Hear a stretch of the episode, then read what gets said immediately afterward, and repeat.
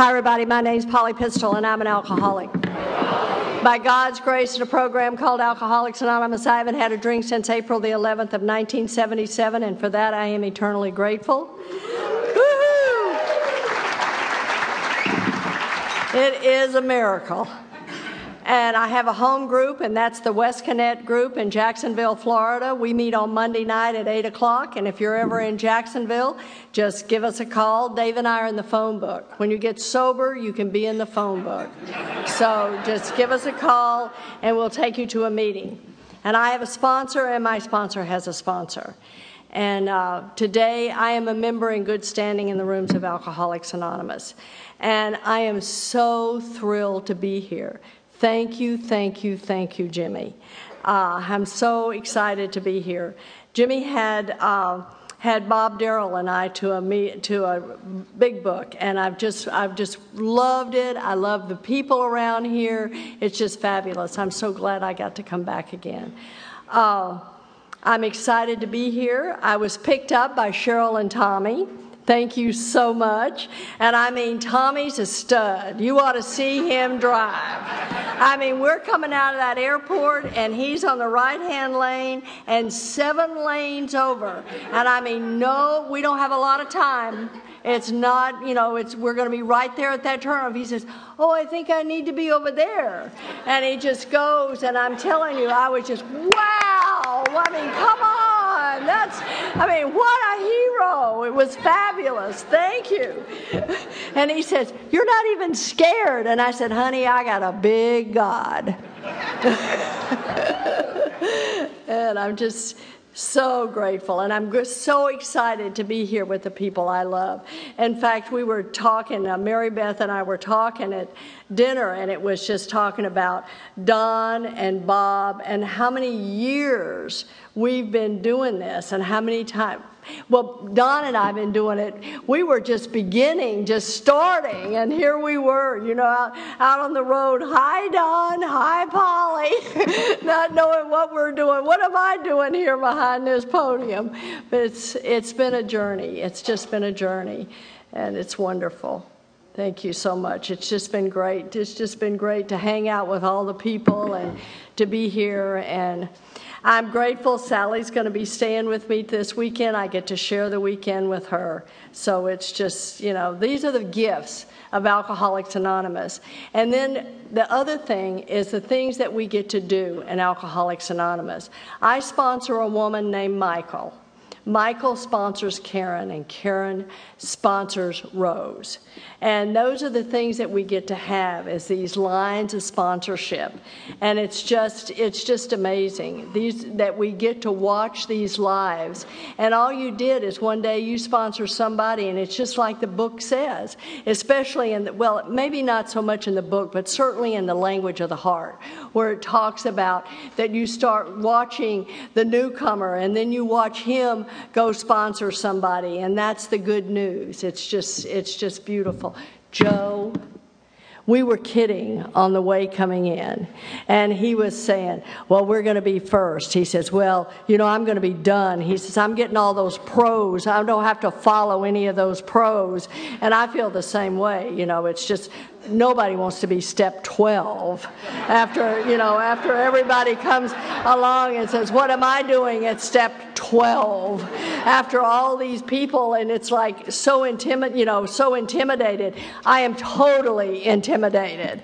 You were wonderful. Thank you so much. Thank you so much. Oh I'm excited to have step two because step two is a really big part of my sobriety. And I just feel like, you know, that being able to talk about step two, I don't know that I've ever talked about step two doing one of these Woodstocks. I'm not sure. I might have. But the thing about it is, it's really important to me, step two that I came to believe in a power greater than myself that would restore me to sanity. And one of the things that happened to me and I'm going to do. I'm not going to talk a lot about my, you know, my how it was, but my my step one. But I'm going to try to kind of connect two with one. But what happened is, is I am a person who has had, has been diagnosed, and I believe have had, and are absolutely been relieved from grave emotional and mental disorders. Uh, I am a person who has suffered grave depressions, and I mean grave. I am a person who came to Alcoholics Anonymous behind three suicide attempts. Absolutely could not live in my own skin. I just couldn't do life. Life was just too hard for me. I just couldn't do life. I was a military wife. And I'm telling you, I'd go to these, these doctors, and I was married to an Air Force officer, and I can assure you that none of those people on that Air Force base wanted me upsetting that jock. I mean, he had a job to do, and they did not want any hysterical wives hanging around. So they got me good and medicated. I was a per they gave me Valium and Librium and Seconal and Nembutal, and I drank alcohol. And I mean, it was just, I, I mean, I was just a zombie. And, you know, if you start taking drugs like that and drinking alcohol, I promise you, you don't breathe too good. And, you know, it was just, I, I, I was just out of it. But I was absolutely insane. And also, I knew about God. I knew about God. I was raised knowing about God. I was going to church all my life. I knew about God. I was raised Southern Baptist. Now, a lot of times you come to New Jersey and people don't really know what that is.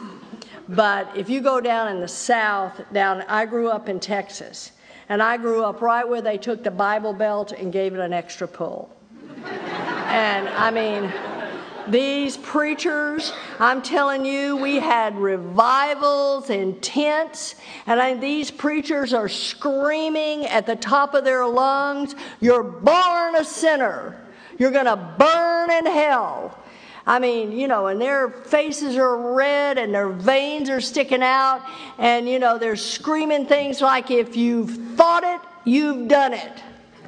Well, I promise you, I was an alcoholic in the making and I thought a lot. So, I mean, it was just, I was so terrified. And I'll tell you what the other thing that they screamed is, Thou shalt not drink. And I tell you, I came from a family that didn't. I have a theory, and my theory is, is that my theory is is that if alcohol if my dad had taken a drink of alcohol he would have been an alcoholic. Now i never can i won't be able to prove that because he didn't take a drink of alcohol. My dad died at age 60 rageful angry and full of cancer. And i truly believe that had he taken a drink of alcohol he would have been an alcoholic my mother and father were two abused children who found each other, who had a, an exact opposite reaction to their abuse. My dad was angry, and my mother was into herself. And that was their reaction to what had happened to them. And they had me. One child is all they had, was me. And all my parents ever wanted for me was everything they didn't have.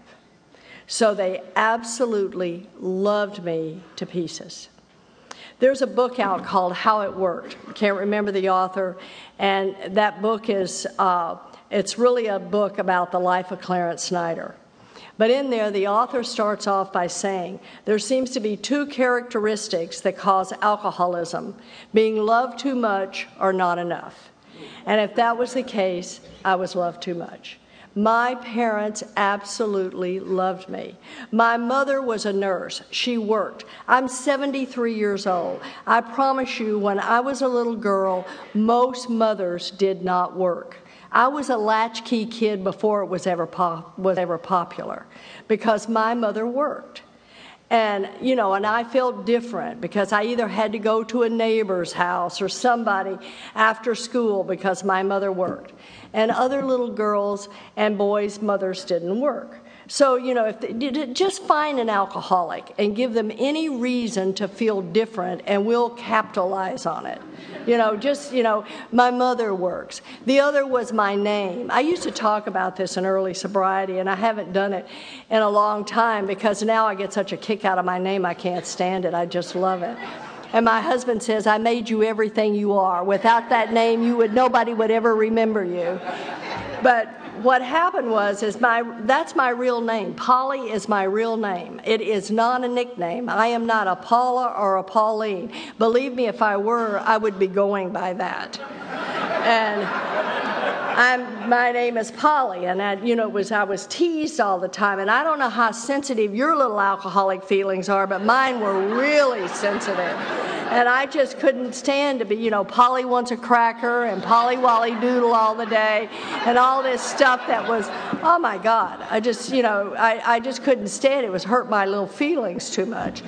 And so, I mean, I was always that sensitive, just overreactive person.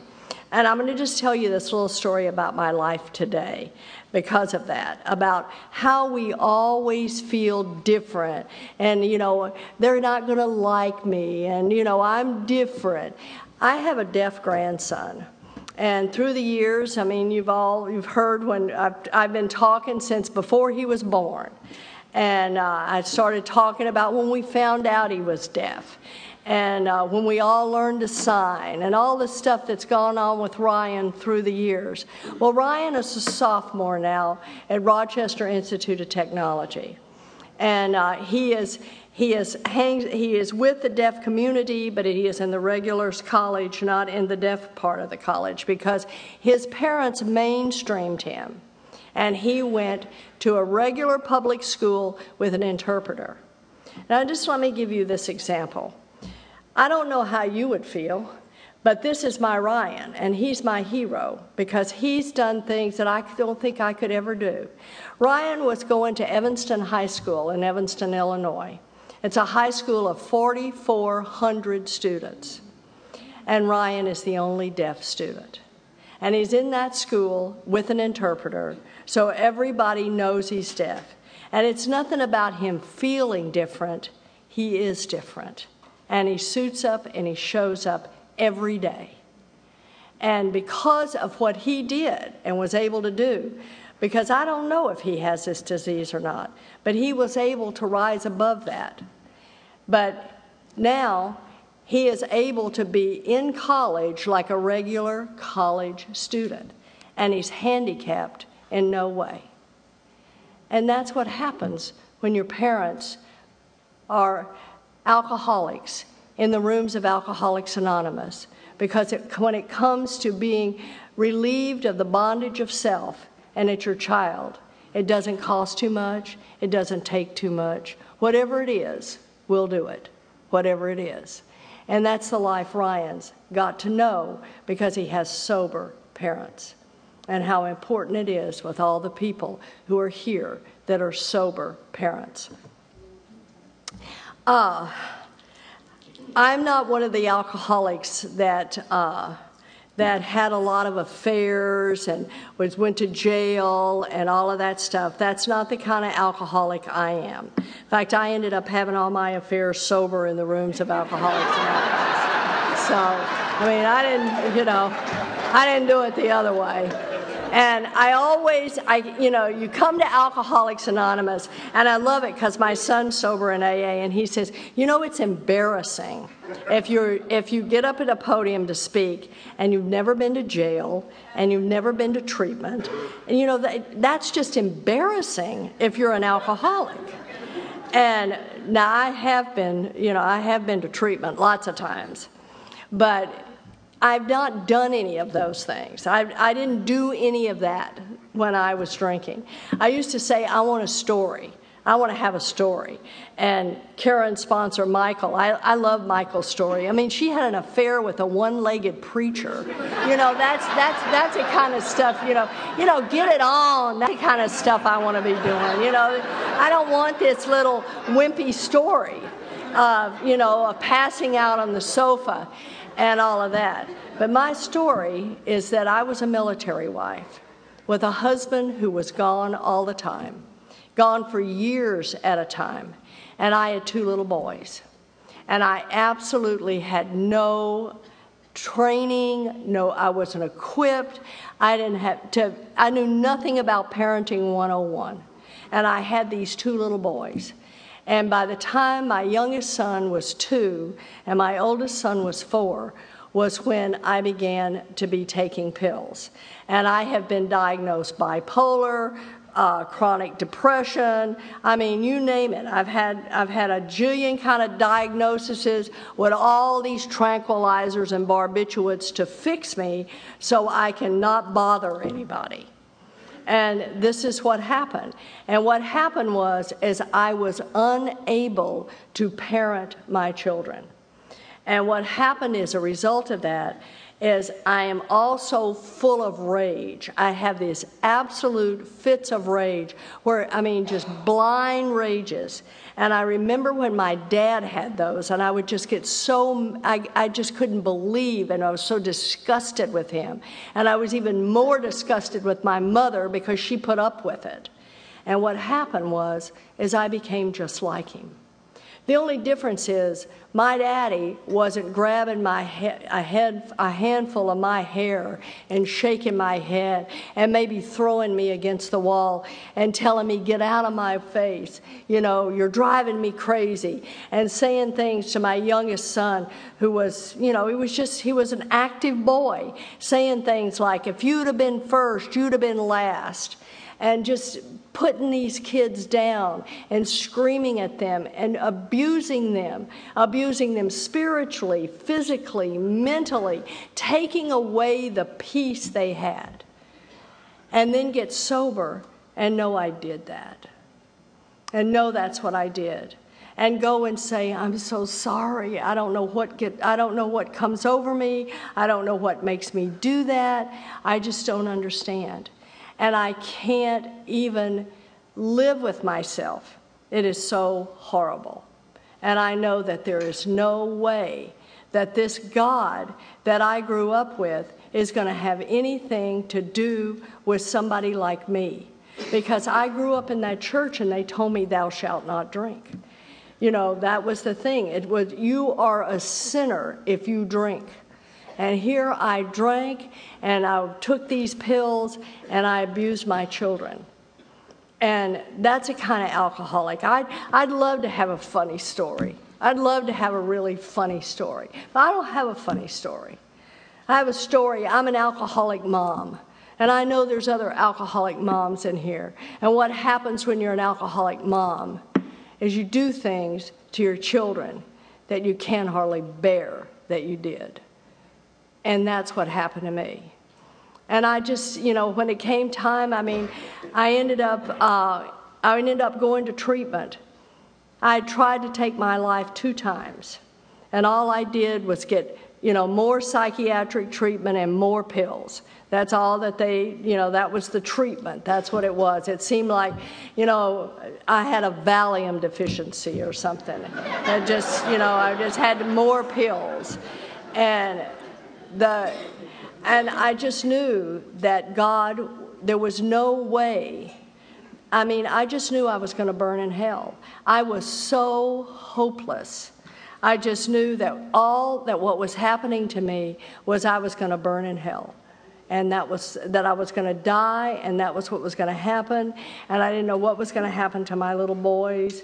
I, I just, you know, it was I was hopeless. I was an alcoholic of the hopeless variety. And that's what the book of Alcoholics Anonymous talks about, is that we're hopeless. And that was the feeling that I had as being hopeless.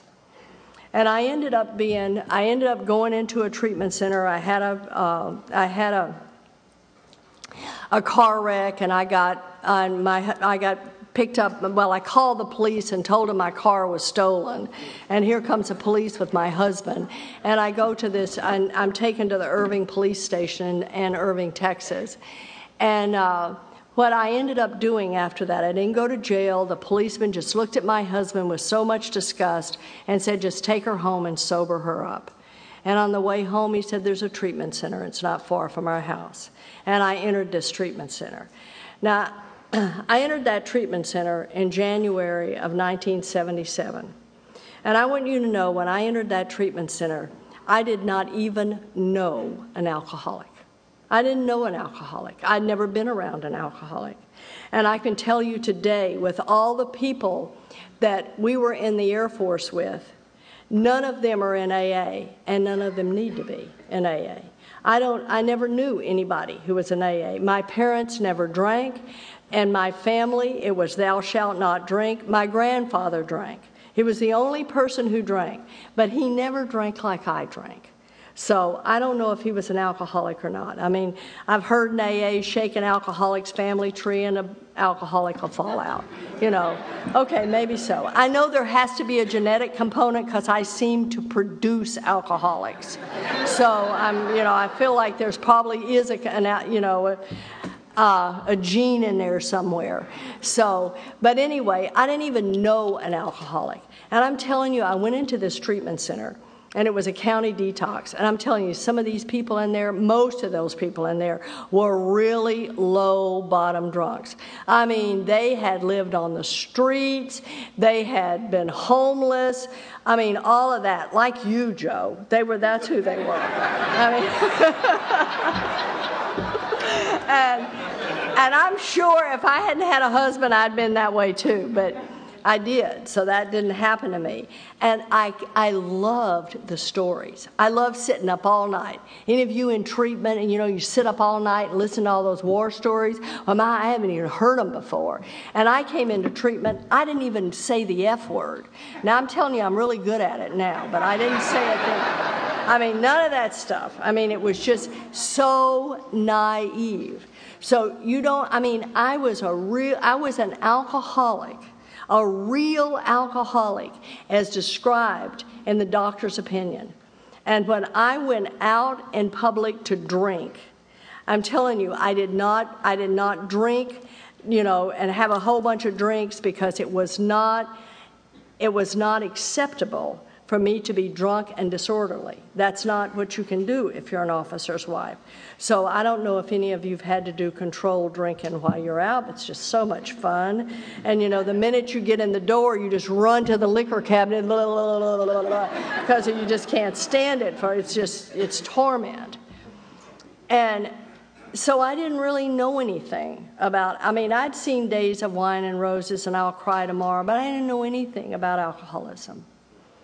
And I come into the rooms of alcoholics and I get into treatment. And what they do is they begin to take us to meetings of Alcoholics Anonymous. And I love what Dr. Tiebout says. And Dr. Tiebout says that there's two characteristics found in every alcoholic grandiosity and defiant individuality. And I leave that treatment center after seven days. And uh, of course, I had a jailhouse romance, you know, where sick falls in love with sick and you walk off into happy destiny. And we walked off into happy destiny for 58 days. But what happened was, is I told myself, people like me don't become alcoholic. I'm not like those people. I love what Clancy says. You know, we always can make my case is different. My case is different. I didn't do what they're doing. You know, I didn't go to the bottom. Well, maybe they were better off. Maybe they left their children instead of staying there abusing them. You know, whatever. But I just, I just couldn't see myself. You know, it's, I wouldn't like them. That's not who I was. I mean, I had a house and I had two cars. And I mean, it was just all, I mean, I didn't even get it. I just didn't hear. And I was being taken to meetings. I just didn't hear. And what happened was is that I ended up being 12 stepped, and I was brought back into that treatment center. I'd been beat up and a numerous and sundry other things, and I'd reached that place where that's pitiful and incomprehensible demoralization. And I knew I couldn't stay sober. I knew I couldn't live with myself. I couldn't live what I'd done with my kids. I couldn't live with what I'd done to my parents. My dad was in the hospital in Abilene, Texas, and he was there because he had cancer. And I mean, it was just, I, I just couldn't live. My life, I could not do my life. I didn't know about a power. I knew that I knew there was God. I knew there was a God. I absolutely knew there was a God.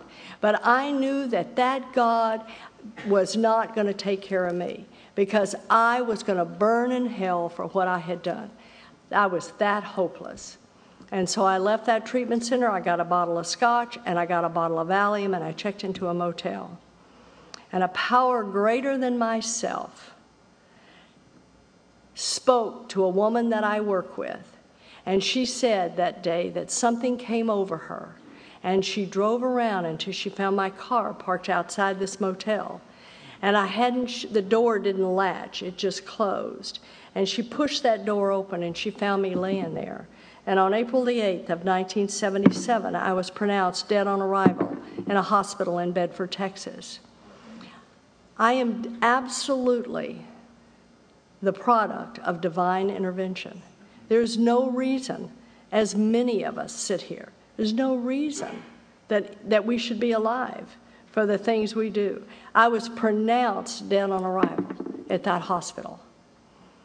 And I stand here tonight with the gift of grace, with the absolute gift of grace. And I ended up with my husband was able to obtain a court order from a Fort Worth judge, and I was court committed to treatment. I entered this treatment center in Dallas, Texas. And they began to talk to me about God. And Rose, I love what you read. I absolutely love what you read because I truly believe that that, that d- down in every man, woman, and child is the fundamental idea of God. I knew that there was a God. I just didn't believe that He would love me. And I was definitely insane. I'd been told I was insane. I'd been told I was mentally ill. So I knew that I was insane. And people who try to commit suicide are insane. And all of that I knew. And I knew that I, I knew that I was crazy. But what happened was is the hopelessness of not believing that God would help me because I was such a sinner. And I can remember my mother as we as I was growing up and she'd say, "We live in a God-fearing home." And you know, that's not the kind of home I live in today. I live in a God-loving home. And I believe also the gift of God is that everybody, when we come into the rooms of Alcoholics Anonymous, we get exactly what we need. And what happened is, is I went into that treatment center, and the man who had 12 stepped me had been the director of that detox center. And he had 12 stepped me out of that motel in Euless, Texas. And uh, what happened is, is I, from that treatment center, I began to call him. And uh, and I, I, the treatment center says that, you know, you have to get a sponsor. And I said, Will you be my sponsor? And, you know, they were saying men should have men and women should have women. But whatever happened, I just believe that God worked it all out. Because Frank Fitzpatrick and another man would come into my life who was his sponsor later on by the name of Frank Honeycutt, who would be the finest man I ever met. But Frank Fitzpatrick had been, he was an only child, he was a Monsignor priest, and he was a captain in the Navy. And what had happened is, is he was just perfect for me. Because I don't know if you know anything about the Baptists and the Catholic in the South, but the Baptists and the Catholics don't like each other in the South. And especially in Port Arthur, Texas, they didn't like you know they were they didn't like each other it was like kind of the catholics and the protestants over in ireland but that's you know and i can even remember being in that baptist church and john kennedy was running for president and I was going to get to vote. And that preacher was saying, You cannot vote for John Kennedy. The Pope will take over. And I mean, that was the kind of stuff that, you know, that you heard back then.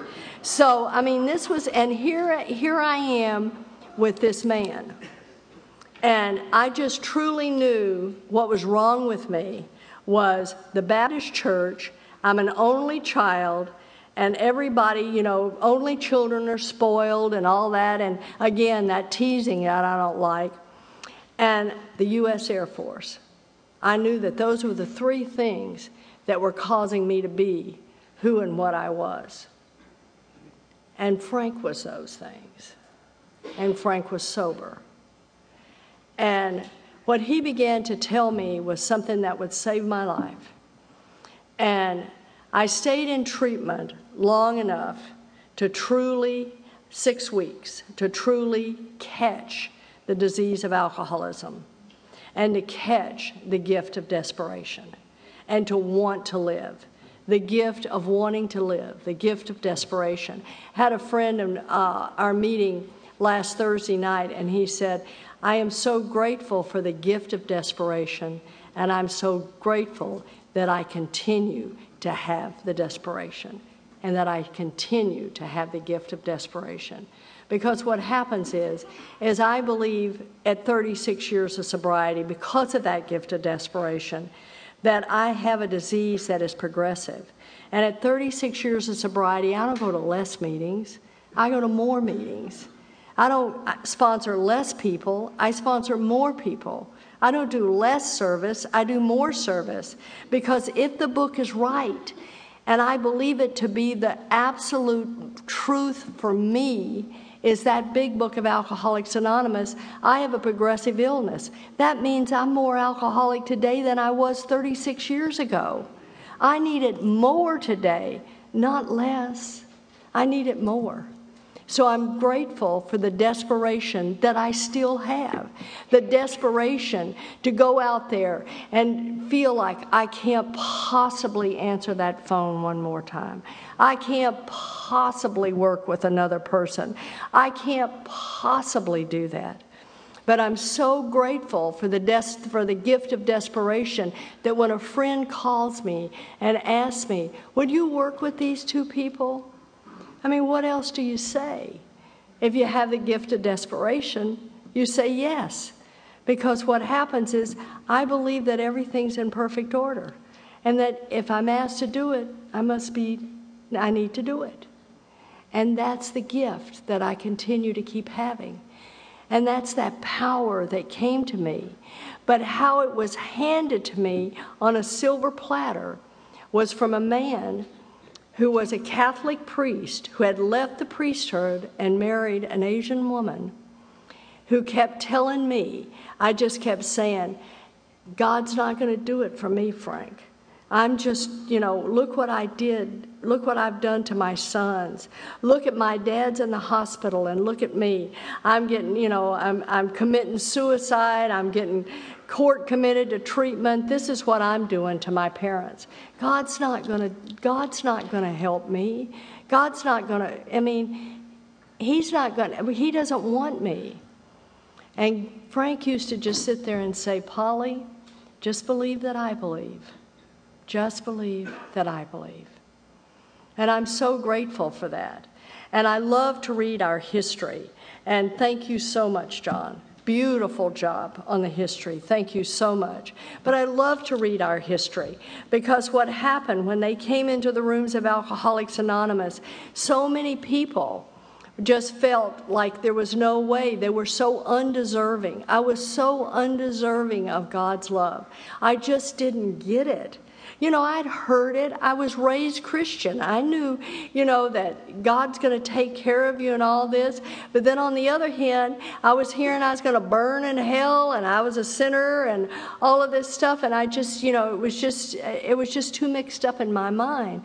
And I get to read the history. And one of the things that I thought was really beautiful is Frank told me when I got sober, he says, read AA Comes of Age.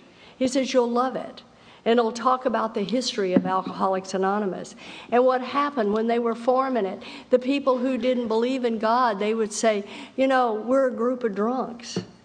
And that's what, you know, and this group of drunks is bigger than me.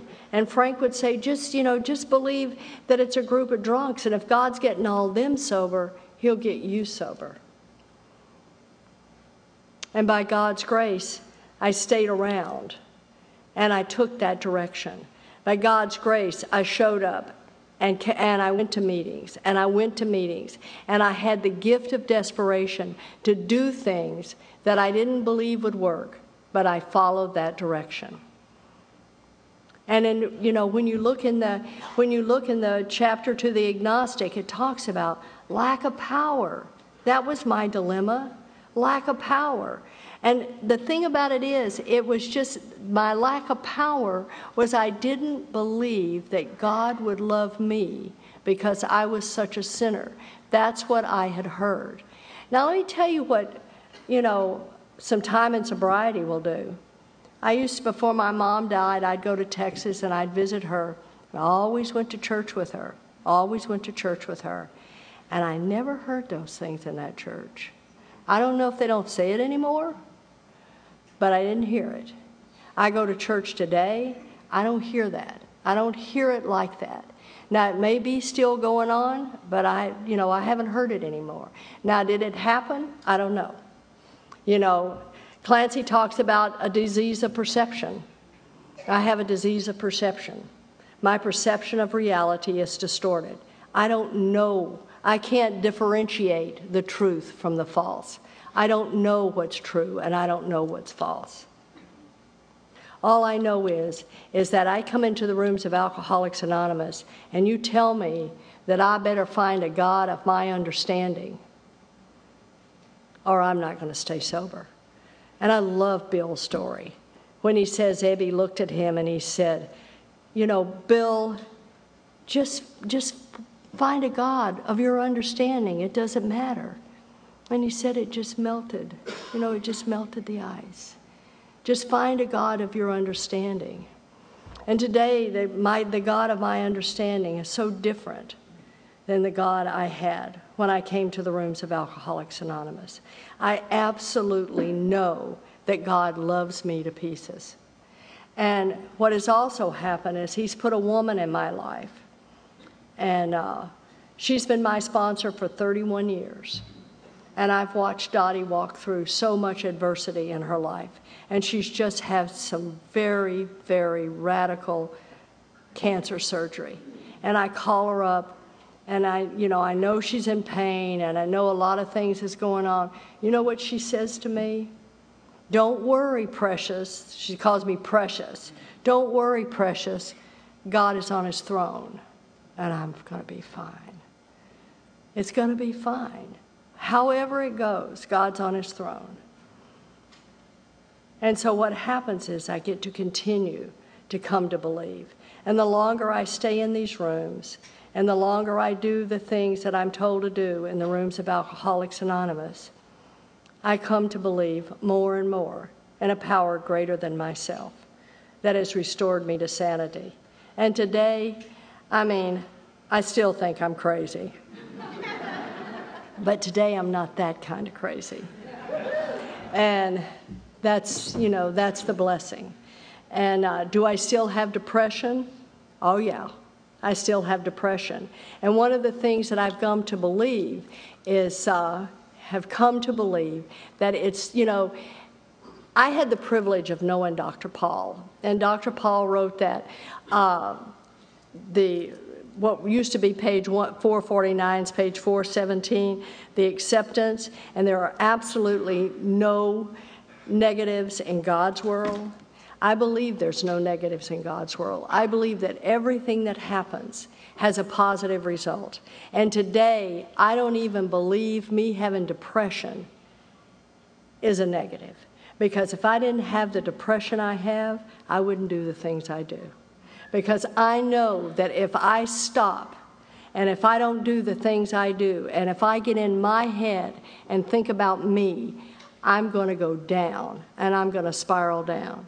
And what happens for me is when I feel that, that dark cloud come over me, what I do is I, I get up and I call another alcoholic. And I'm one of these alcoholics, I tell you, I've never gotten too sober to call somebody I sponsor. I don't have to, you don't have to call me. You know what? It's my life that's being saved because I have the privilege of being able to sponsor somebody, the privilege of being able to work with another alcoholic. And I often, I don't know what I do for them. I have no idea what I do for them. All I know is, is that they saved my life. Because if I didn't have them to talk to, then I'd think about me. And as my AA sponsor says, Polly, it's not that you think well of yourself, it's just that you think only of yourself. so, what I need to do is, I need to do whatever it, I can to separate me from my ego. Because what will happen is, my ego is not going to ever tell me anything good. Because you see, I'm never going to measure up. I'm never going to be good enough. It's never going to be good enough for me. Today, I get the opportunity to come to believe in a power greater than, I, than myself. I get to go to a lot of meetings. I get to learn about a higher power. And I love what you were talking about personal, personal religion. We get to have a personal relationship with our higher power in the rooms of Alcoholics Anonymous. And what I love about the chapter to the agnostic is I believe that that chapter makes God approachable. It makes God approachable to a person like me. And sometimes I don't know what's worse. I don't know if what's worse for somebody to come into Alcoholics Anonymous and say they don't believe in God and that they're an atheist, or come from a background that I came from and have to unlearn all that. And I have to realize that I couldn't differentiate the truth from the false. And that what was being said to me was not the truth that the truth was that no matter what, that God loves me.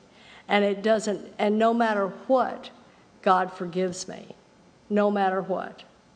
And I love the beautiful people that I've had the opportunity to have in my life. And I, I got to know Chuck Chamberlain. I lived in Southern California. And I got to know him a few years before he died. And one of the things that Chuck used to say, and he says it in a new pair of glasses, he says, everybody's doing the best they can. If they knew better, they'd do better. And I love the way Sandy says it. Sandy says that everybody's doing the best they can with the enlightenment that they have. And what I know is, is if I just stay here and I keep doing these steps, and I keep doing the things that you dictate in the program of Alcoholics Anonymous. I keep working with others, and I keep being of service. If I continue to do these things, then I will come to believe more and more. I will come to believe in a power greater than myself that can restore me to sanity.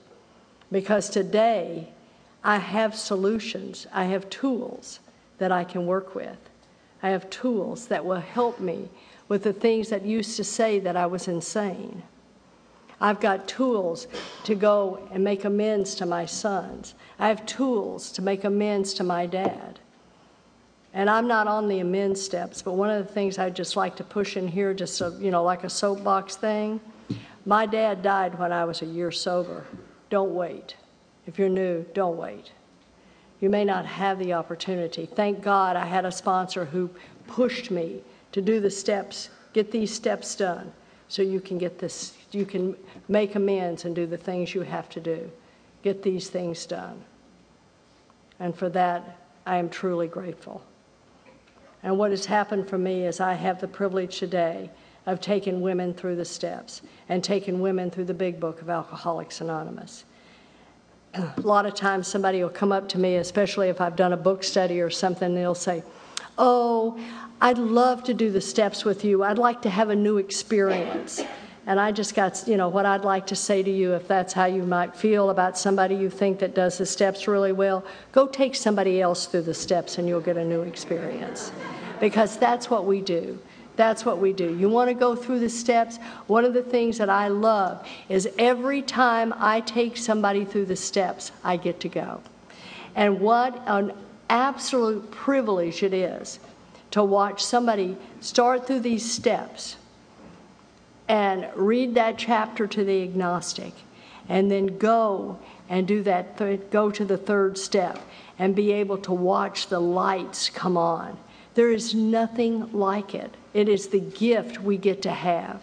It's the gift of coming to believe and watching the just absolutely watching the miracles in the program of Alcoholics Anonymous. I have a son who's sober in the rooms of Alcoholics Anonymous. And for the first early part of my sobriety, uh, when I first got sober, my youngest son was uh, running and gunning, alcohol and drugs. And he started using alcohol and drugs when he was 15 years old. My oldest son has uh, some pretty grave uh, psychological problems. And he was trying to take his life every time I turned around. I mean, it was just, I mean, I was constantly getting calls from his wife and and then one day, just finally, it was just all I could take. And uh, I just, she called me on the phone and she said that my son had put a pair of scissors in his stomach. And I thought, I can't do this. I'm five years sober. I am going to drink. I absolutely can't stand it. I can't stand it. I can't stand the pain. I can't watch my children. Both of my sons are dying, and I can't watch it. And uh, I went into this meeting that night, and um, and I, I just I was just so torn down, and I just dumped on the meeting. You know, my daughter-in-law just called me, and and my son, you know, is in the hospital. My youngest son is down on Venice Beach. I just can't stand this. I'm just, you know, I'm losing it. And this guy in the back of the room, he, he just st- gets up and he says, You need to just turn those boys over. Now, I know none of you have ever done this in an AA meeting, but I flew up out of my seat and I said, Why don't you just tell me how to do that? And he didn't know. But. But one more time, God worked his magic for me. And what happened was, after that meeting, a double winner came up to me. And she said, Polly, I need to take you to an Al Anon meeting. And these miracles, these are the kind of things that keep happening in my life. It just seems like I just go where I need to go, which was to an AA meeting, and I get someone placed in my way that takes me to an Al Anon meeting. And those women get around me that night because I know today I just would not have been sober if that lady had not taken me to that Al Anon meeting because I was in too much pain. And they just hugged me and they said, Polly, of course you feel the way you feel. You're a mom. But what we're going to do is we're going to teach you how to love your children without it killing you. And that was the, the greatest thing. And this is how my life is. This is how God works in my life. No matter what, whatever is going on, the teacher always appears. And what happens is, is the years have gone by, and life has been in session, and a lot of different things have happened. My, we've lost Dave's oldest son. We've lost one of our children. We've been through bankruptcy and foreclosure. We did all that in 93 before all the economy happened now. All that stuff back in 93. All, and you know what? There's life after all of that. And you think, I can't bear the shame or the embarrassment or the pain. But you know what? If we just keep doing what we're doing, and we just keep coming to meetings. We just keep showing up because always I know if I'll just if I'll just if my you know thank God my feet are trained. My feet are trained. They'll take me to a meeting. And if I just get to that meeting, what happens is is the answer comes. And you know, we get to live life. Life's in session. That's it. You know, whether you're alcoholic or not, life's in session. It's just in session. But what happens is, as the time goes, as I can see all of the things that have happened. You know, I didn't know the economy was going to fall apart and I was going to be sponsoring a bunch of people that were going to lose their houses and their jobs and all of that stuff. I didn't know I was going to need that experience. But the big book of Alcoholics Anonymous says my deep dark past is my greatest asset. God always shows up. when I was six and a half years sober, uh, my youngest son called me on the phone and he said, Mom, I want what you have. And six and a half years before, he did not want what I had. Six and a half years before, I was supposed to attend a function at his school. And he says, Don't you dare show up at my school because I am ashamed of you. And six and a half years later, he says, I want what you have. On January the 3rd of 2014, my son will celebrate 30 years of sobriety. And that is a great event that has come to pass. He's going to celebrate 30, and my AA sponsor is going to celebrate 50. We're going to have a big month in January. It's going to be absolutely fabulous. But what is so precious, and I'm just going to steal something from his talk because I think it just says everything about AA. And he said, I knew that AA worked because I saw the transformation in my mother. Thank you.